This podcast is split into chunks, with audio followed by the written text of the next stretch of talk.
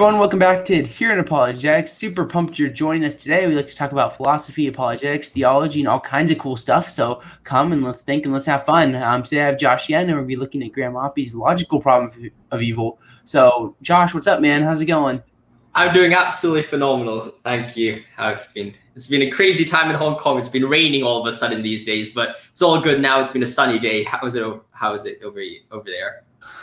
I just moved back to university in Virginia, so um, it's really hot or it's just raining, and that's like the two we get. So we get like 110 in humid or 100 in humid, or we get just like pouring rain, and then that's like the two options we have. So you know we're we're hanging in there, but I'm excited for fall. Um, but super excited for this. Uh, so today we're gonna be looking at just a short clip. Uh, Graham Oppy did a interview on Alex Mas- Malpass's channel, Thoughtology, on logical problems of evil. We pulled out a little clip of this where Graham brings out his own logical problem of the evil. Um, so we're gonna look at it. It's gonna be a lot of fun. And Josh, do you have anything you want to say before we dig into this? Not really. It's a very interesting channel, and also Thoughtology is perhaps my favorite atheist YouTube channel. They're not to throw any shade on Alex O'Connor or anyone else, but I really like it. It's like high quality, like really academic stuff, and I really enjoy watching that channel. So you guys should all go check that out. Mm-hmm. Yeah, Alex is Alex Malpass's channel is really great. Um, and this is a video really worth thinking about. And like, I, this is probably my favorite version of the logical problem of evil because there's just a lot of fun things to think about. And I think it gets to like the issues very quickly. And I do want to say, like, if you know like Graham Oppy, he doesn't see this as some sort of like decisive defeater, which is like why he's an atheist. Like you'll see in this clip, he's like, yeah, I mean, I don't accept theistic accept this argument. Um, but he kind of tries to draw out what he thinks are some like inconsistencies in like a theistic worldview. Um, so we're gonna draw that out and have a lot of fun. So you ready to get into this first clip, Josh? Yep, completely ready for it. Looking forward. Alrighty, let's do it. I give various other um, logical arguments from evil in the paper. I give a simple one, which is one that I find interesting. I don't think that you can't avoid this argument either, but consider this. If God exists, God's the perfect ex nihilo creator of our universe. So the characterization is just God's perfect, God's the creator of our universe. Essentially, God's the creator of everything else that's got and effect, something like that. But the datum is our universe is imperfect it's imperfect in various respects. There's lots of moral evil in it, for example. There's lots of natural evil in it. Those seem to be imperfections, right? So it doesn't seem a big stretch to say our universe is imperfect. What I would emphasize is the moral evils. Right? In a perfect universe, everyone would always choose the best.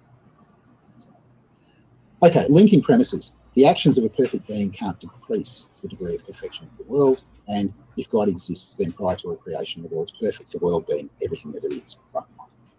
There. That's what I mean. I'm not talking about our universe because it doesn't exist yet. I'm just talking about the sum of that there is is perfect. These seem to form an inconsistent set.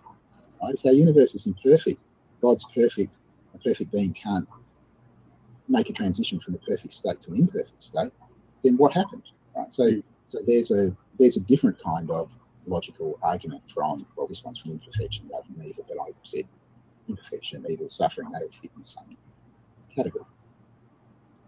All right, lots of great stuff here to start thinking about uh, as he presents the argument. So, Josh, you want to take it first, and like, what are your thoughts about what's going on here?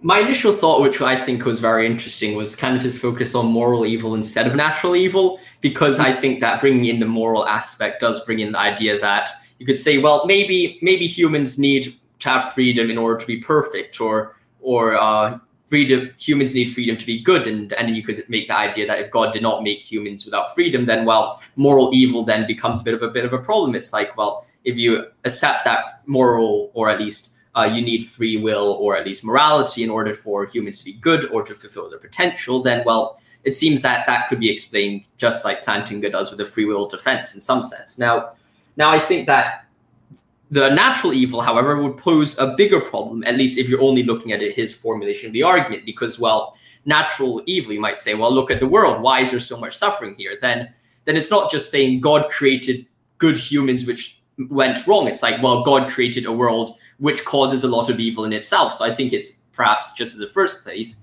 seems to me to be perhaps an even stronger variation or formulation of uh, Oppy's argument if he actually does focus on natural evil instead. Mm-hmm. Yeah, I think what I really like about this argument before we get into like some criticisms of it is like I think he gives like value into like what kind of universe we'd expect to exist if God exists. Um, because you know like theists will almost unanimously agree like God's a perfect being, um, perfect like goodness, rationality, you know all these all these omni attributes. Um, so from that we can say well, Oppy's like, well, wouldn't we expect like a perfect universe or something pretty close to it if God exists? Like, this is like, why would a perfect being just create something imperfect? Like, I think there's a lot of value into that. And I think it is fair to assume that a perfect being would probably create something like perfect or something close to it. And then we think about like reflecting on our world, it's like, yeah, there's a lot of evil. Um, but we have to remember, at least in my mind, not to get caught up in like just this moment, because we think about like from a Christian worldview, like we as Christians would seem like the Christian God exists, and it's like yeah, the evils are part of creating something perfect. Um, which seems, at least in my mind, just preliminary. Like it seems like they almost fit better with a Christian worldview because it's like, okay, well, yeah, there's these imperfections, but perfection is coming, at least according to Christianity. Um, so we may not have as big of a problem as uh, initially we might think we will might with this argument. Um, so what do you think, Josh? I think that idea is just very nice. It's like, what do we exactly expect from a Christian worldview? And and I think that there's this idea, if you look at any story in, in history, you look at Lord of the Rings, it's my favorite. It's like. Hmm. well, there's always the, the immediate critique of Lord of the Rings. And now I sound like a new atheist if I critique it, but it says like, well, why did why did it they just take the eagles and fly them directly to Mount Doom and just drop the ring in and like the most hmm. literal taking of the text? And you might look at that and you're like, well, well, doesn't that just kind of defeat the entire purpose of the story? Like and we could apply this idea to humans in the world right now. If God created all of us in this kind of divine pseudo perfect state, then well, well, what's exactly what's exactly the purpose of humans? Because we at least depended on your theological stance, of course, but but assuming that God actually had angels around him before kind of the creations of humans, if he if he just created people on this world who were completely perfect and had absolutely no freedom, absolutely like kind of no no kind of struggle or suffering, then well, you could say, well, what's the point of creating humans? He's just created an, another like hu- like angels 2.0 it's like you have to have mm-hmm. Really this kind of idea that there is struggling there's suffering there's a fall but but maybe that fall is a part to perfection. Maybe it's looking at the existence of the fall or existence of this suffering and saying well humans are only complete or the story of humans are only complete when they're faced with so much suffering and struggling in the world. Yeah i mean i think that like i'm not convinced that like all suffering is evil. Like suffering can be used for good and suffering in itself can be good. Like i'm gonna go on a run after we finish like this uh the stream and it's gonna i'm gonna suffer a little bit but i wouldn't consider that evil because you know i'm just like a little bit out of shape and that's just kind of like i'm growing in my capacity. In a similar way like i think like sufferings can be helpful for like growing and making a more like a better story. Like just like aesthetically if you think about it like um story one god creates everyone in heaven happily ever after that doesn't seem as like aesthetically appealing as like there's going to be this story, there's going to be trials and tribulations, and there's going to be stories and sub stories and all these things going on, and it's going to all end in a perfect way. They're like the second option, at least to me, seems so much like um, intuitively just like better than like the first option. So I think I agree with you. Um, do you want to get into some of the? Do you have any critiques of like the linking premises or anything you want to talk about with the argument before we get into the next section? Though I would actually just say that when we're talking about kind of this perfect or the suffering as a role in this perfect narrative. I want to make it very clear that, well, at least for me, I'm not nec- we're not necessarily stating that all suffering is then justified by this kind of greater purpose or this greater idea, and now all the suffering is kind of mm-hmm. all well and good here because there are suffering in reality which is just immense and and to some degrees is indeed gratuitous, but it's just to say that well, not everything is as like at the face value as bad as we view it. That said, there are indeed evils which are just seemingly absolutely crazy out there, which which you have to do more thinking about, and and you can't just view it on a surface level kind of dismissal. Yeah, I mean, I honestly struggle when people say that there's no gratuitous evils. Like that's really hard, and I'm like, I think that's totally consistent with Christian theology. Like to have gratuitous evils, um, but like I don't know, I, I kind of have that intuition. I do want to say though, with like linking premise one, so he prevents this argument, and he says the actions of a perfect being cannot decrease the perfection of the world.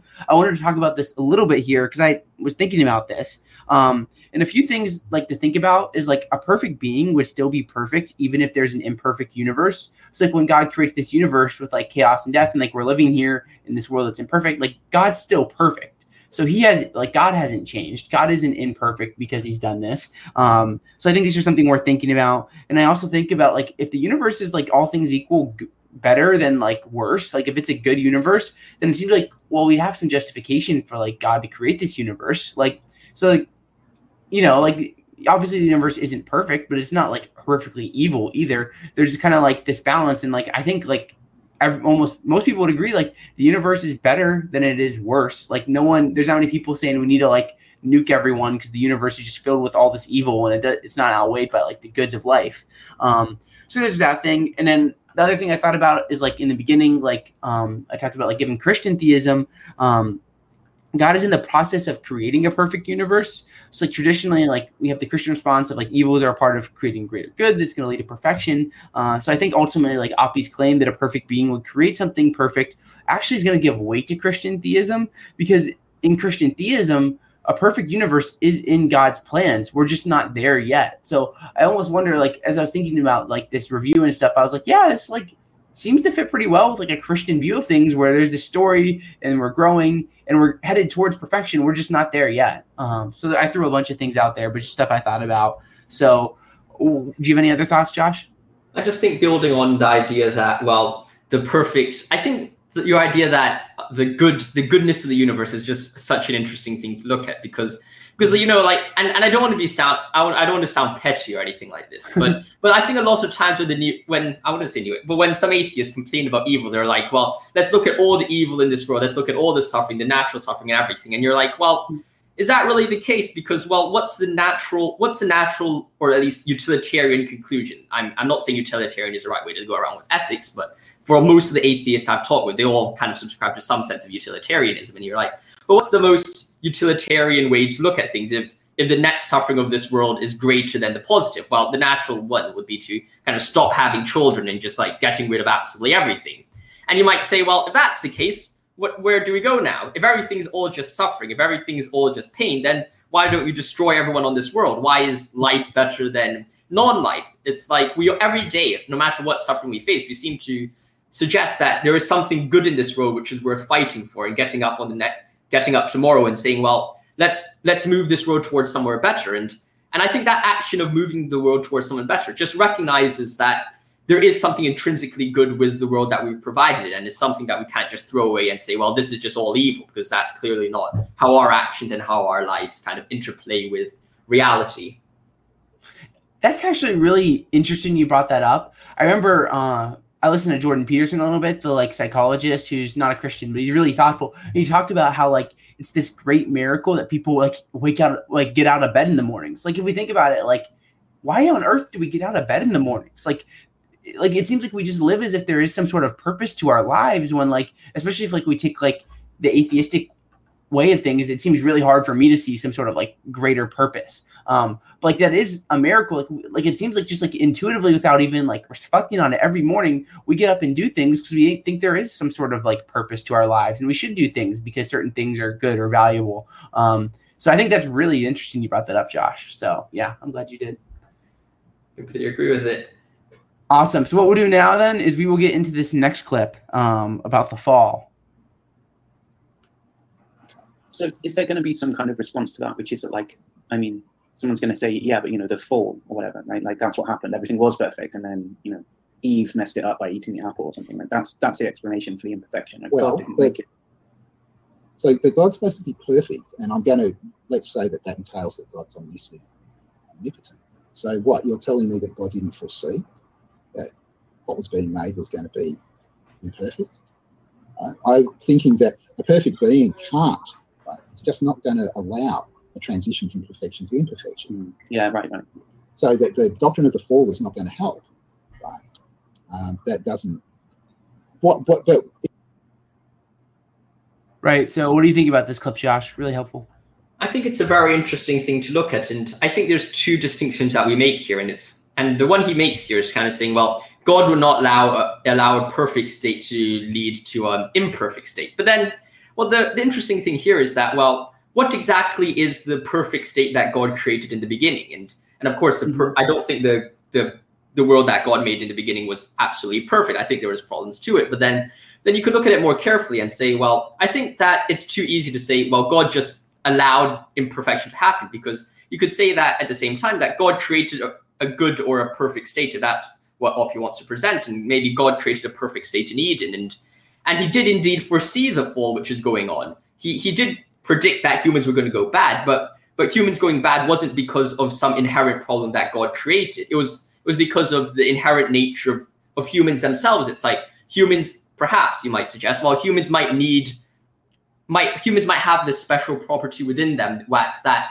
requires suffering to to achieve their full potential or something along those lines. And I think that that premise is actually more easily to, is quite easy to defend, even though at face value the atheist might say, well, maybe that's not the case. Well, God could have just created them perfect in the beginning. But well, but well, if you look at God creating free humans, assuming that freedom is indeed a very important part of human nature and human development, then you're saying, well, perhaps no matter where, what free humans that or what whatever God made in the beginning, it's like humans would always have managed to fall at some time along the line. And if that's the case, then well, I don't see any problem of this world going from perfect to imperfect. It's like God created a perfect world, and that fall was part of the perfection. It was part of the plan in the first place. And, and this is an idea that I think Hegel got into, and, and Hegel's not as Christian or doesn't view things as kind of we do, but he views it as the fall is part of the redemptive action. And it's like, well, he views the fall not as something which is bad, but in fact something which is good, that the world actually became better through the fall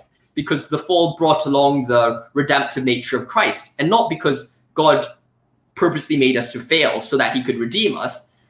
We failed, and there was a redemption with it, within the failure itself. And that's something that is quite an interesting thing to look at, or an interesting perspective.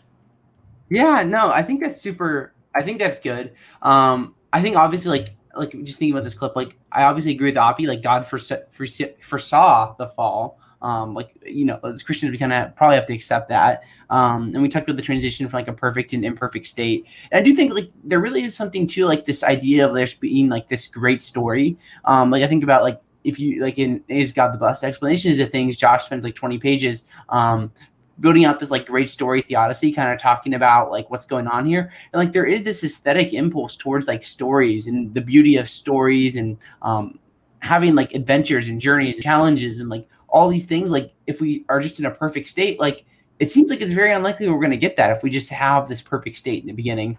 Um, so i think i agree with a lot with what you're saying and like the fall is part of that story of um, this great story that's unfolding that we get to be a part of in 2021 so anything else you want to add josh? Nope i think that's basically everything for this section and i have some other stuff later on. Yeah so we'll get into this next clip where he's going to talk a little bit about contradictions in, in one way, but in another way, it does, right?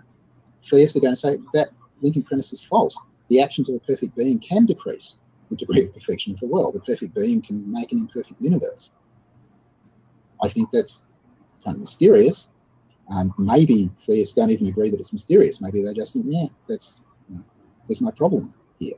That would be enough. That avoid then there's no contradiction in their view. The contradiction is between something I believe and some things that they believe. But of course, we knew that there were such contradictions all along because they think God exists and I don't.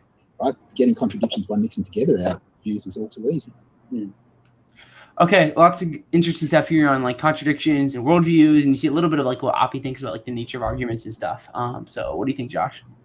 Well, I think maybe you could go first and talk about the nature of arguments because I think you have some very interesting things to say.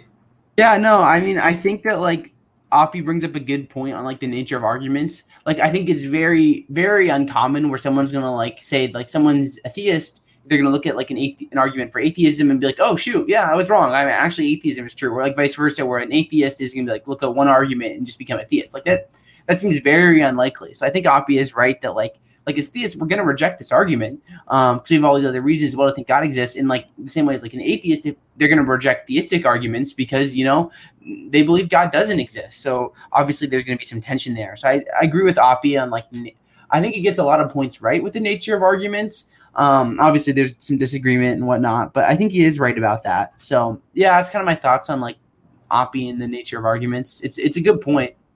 I think the nature of arguments is so interesting. It's because I think it's very easy to see kind of you have all these arguments for an argument for God or an argument against God, and you have the atheist pro- raising the problem of evil, and you have the Christian providing the response. Then perhaps mm there's this more fundamental argument at, at heart here, which is what exactly do we mean by God? It's like and, and of course you watch some Jordan Peterson, so you probably know like he gets absolutely triggered when people ask him, "Do you believe in God?" But but then yeah. you, you think about it deeper, and you're like, well, God might mean a lot of different things to a lot of different people, and this is not to say, well, now now half of the world are heretics, but it's more like, well, mm-hmm. the role that God plays in everyone's life is different, and the way people interact with God is different in everyone's life, such that the view that people have towards God is is going to be different no matter how you kind of approach things in a phenomenological way or even in a in perhaps a more philosophical way. It doesn't really matter. But you might say, well, maybe the atheist views God as something completely different as what the theist actually views God as. I think that was what Oppy is saying, such that when the atheist raises the problem of evil, the problem of evil might actually work, but it only works for the God that the atheist is thinking that the theist believes in. And mm-hmm. in the same in the same way, the problem of evil does not work for the theist, not necessarily because the argument the atheist raises is wrong on their view. It's just that the subject of the argument, God, is just a completely different being, such that there is actually no problem of evil occurring at all. Yeah. No, I think there's something right to that. I think Oppy's argument's good because it kind of gets towards like a perfect being theism. Like if you think about like Mackie's argument, um, I don't know if it's necessarily going to reach like perfect being theism. Like, but I think Oppy's argument's like, well, we have this tension between like saying that God is perfect, like perfect being theism, and like an imperfect universe. So I, I do think that's helpful to think about. I think you're right. Like not everyone has like a full out concept of God. Like it's definitely a challenge to have. Um, I do want to say with like the contradictions, like Oppy he brings this point again where he's like, well, like God is perfect and this universe is imperfect. So God's doing something, and he's creating something imperfect, which seems to go against like a perfect nature. Um, but like once again, like I just want to remind people like God is still perfect in an imperfect world. Like God doesn't become like less morally perfect when he creates this imperfect universe. Like he's still perfectly good. Um, and if the goodness of the world outweighs the evils of the world, it seems like prima facie, like God would have some justification for creating this world. Um, and if there's more bad than good, then why would why don't we just destroy everything? Like I think that's an important point to remember. And like we talked about like previously, like Christian theism, we're progressing towards perfection. So it seems like well, Christian theism would be compatible with this argument because it's like, yeah, evils are a part of this story and this soul building and such that progresses towards perfection. Um, so a few points there. Do you have anything else you want to add, Josh? I think there's something which is very interesting, and it's like, well, what exactly do we mean by good? And a lot of people like to yeah. say, well, good is just the act of good is something which is found within actions, and there's nothing much when you go beyond it. There's like kind of the Kantian idea, and, and not really a Kantian idea, but there's like this kind of if you follow the rules, the set of rules, then it's good. And and there's and I have to admit, there's some parts of that kind of feeling found within some some forms of Christianity, which I don't necessarily agree with. And and there's no point me going into that kind of what I agree with in Christianity or not. But but it's kind of like a lot of people like to say, well, as long as you follow the rules in Christianity, then everything is fine. As long as you follow the Ten Commandments and whatever in the Bible, then everything's good. But that's not necessarily what is happening, I don't think. In in reality, I think what really is good is is like you look at the context, right? If you look at if you look at everything going around it as well, it's like, well, goodness isn't just something which is only good in the sense that you're only doing the actions. It's goodness being the property of you being able to do what is worse and doing what is evil and doing so much more evil, but you're still choosing to do the good because hmm. because assuming you're a baby, right? A baby is is is quite weak. I have a, I have a few cousins who are like two or three years old. They can say thank you to you. They can say um, they could say they could do all the right things, but would you really call them oh very very good people? I, I wouldn't say they're very very good people because well they don't have any potential to do evil. It's like would you would you award um, a random person in society for being a moral virtuous person when compared to someone a great leader who has the chance to cause horrible wars but also have the chance to do great good with their power i think the mm-hmm. second person is clearly more good because they also have the great potential of evil and god creating this world is actually a very good world because the world itself we know has a great potential of evil we've seen horrible things happening like the holocaust if we're just looking at moral evil like Oppy, we've seen the holocaust we've seen the great purges of Stalin. We've seen the world and humans created with great potential of evil, but that great potential of evil comes with a great potential to do good as well. And perhaps mm. it's this dynamic which makes it such that the world that God created was always a good thing, and that the fall was actually part of that goodness of the world. It's giving humans that potential to do evil. And as a result, the overall kind of situation is actually better with the fall and with the evil than not with the fall and without the evil. Mm. I think so. This is something Swinburne gets at a little bit in some of his works that I've read, and like I think there's something very right about what you're saying. Like like I think about like myself. I have the potential to do um, horrendous things. Like you know, I could do terrible, horrific things that you know are just you don't even want to talk about because things are terrible. But I also have that same potential to do amazing, beautiful things. Like we can make the world much. We have the potential to make the world a much worse place and a much better place. Like we have this within us, and like there's something really beautiful about that. And like creating free creatures who can um, choose for themselves and decide things and build character over time. Like I think like like every choice we make is important. Like I don't think like I could like go like kill a baby because I've just made choices in my life that's like yeah that's wrong. But I do think like originally like if you make keep making bad choices or consuming bad things, like eventually you could do bad things. In the same way, if you can keep consuming good things, doing good things, you have the potential to do great goods you never thought you could even do in the first place. Um, so I do think there's something really beautiful about that, where like humans, like we can really go both ways, and that potential is something very valuable. I, I think. Completely agree with you on that. Yeah. Um, so what would you do? Do you have anything else to add, or we can get in this final clip? I think the final thing that I can add, perhaps, is the is a question which I think is also very interesting, and it's a question of why, and and and I don't think it's necessarily a question which you need to add in order for his argument to work or in order for us to solve the argument. But there is always going to be that question: is why does God allow for us to have uh, imperfect universe, or why would God create an imperfect universe, even if He is a perfect being all along? Like, why would He create yeah. an imperfect universe? Yeah, no. Are you you asking me, or are you just like leaving? Yeah, I'm just I'm just curious. Like, yeah, what you think? No, I it. think it's I think a big part of like the way I think about evil is like building souls. Um, like we're here to grow. Like we're not just here to like live and eat and drink and accept Jesus and get our escape out of hell card and head on to heaven. Like that's not that's not the Christian story. The story Christian story is building our souls, building our character, building our virtues. So I think like this imperfect universe allows us to grow. Like if there was no evil, how could we learn how to choose good over evil? Like we wouldn't be able to do that if there was no evils. We'd just always be choosing good. So like I think that's an important part of it. And then there's different things like we talked about, like the great story and like this beautiful story unfolding over time, um, and like the value of life, and like uh, gives you like experiencing evil gives you a lot more appreciation for life. Like seeing people die makes you appreciate your life more, um, and makes you question things more, which is good. Um, so just a few things, you know. I I just solved the problem of evil. Just kidding. Yep. Zach's a new genius now. But I completely I completely agree with that. It's an absolutely phenomenal thing. And I think that's perhaps the best way to respond to it. And and there's also, of course, the idea that you're building on as well that that kind of perhaps this world itself isn't really imperfect. I mean, it might seem imperfect, but it's not per- imperfect in the stricter sense. And I think that ties into our responses, perhaps to the last part, so we could play that, perhaps. Mm-hmm. Yeah, I do want to say, like, getting back to like talking about like why do we get out of bed in the morning? Like, this is like this is human nature. Is like we get hit by a truck, things go wrong, crap's happening, like everything's going down and then we get out of bed the next day and keep going. Like this is human nature to keep growing and progressing and to not stop. So like th- this seems like a very intuitive response, at least to myself. Um, but even you want to get into this last clip? Sure. Let's do it. I do want to say we'll probably have a little bit of time. I know there's a few people watching right now. We'll do a little bit of Q and A. Um, but let's get into this last clip if it's related to like the problem of evil or something. So, so while I don't, sorry, sorry, go on. No, go on. Well, I mean, I, it seems to me that well, we were wondering before what uh, Mackie meant by quasi-logical, right? Um, I mean, I, I, guess I've always thought that he meant something like it seems to be part of the meaning of the word, uh, the perfectly good being, right? He's just really unpacking what that means. What it means to be perfectly good is that you decrease evil wherever possible, or whatever it is, like increase yeah. goodness. Yeah, so certainly that's what he thinks. Yeah, and it seems like maybe for you, it just what it means to be a perfect being is that you don't make imperfect things. that's that's quasi-logical for you. That's kind of part of the meaning. It's analytically true almost that a perfect being wouldn't do anything that leads to an imperfect universe existing. Is that right? That's, well, sort of, that's how it seems to me. It doesn't make sense to me that a perfect being would make imperfect things, hmm. would decrease the amount of perfection that's around.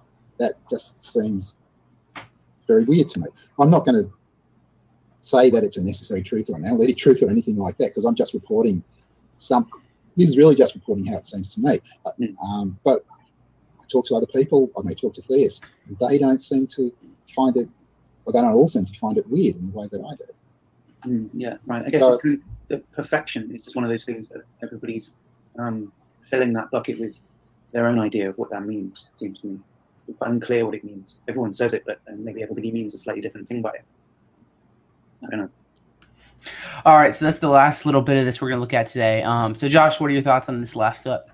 I think it's a very interesting thing, and there's definitely the question about is is he talking about short-term perfection or is he talking about long-term perfection? Because I think if we look at the situation, we're given a story, right, or we're given a book, and and you and let's just use Lord of the Rings again, because because that's perhaps the only thing which comes into mind immediately. It's mm-hmm. like, well, is is it is it perfect? Is is the situation perfect?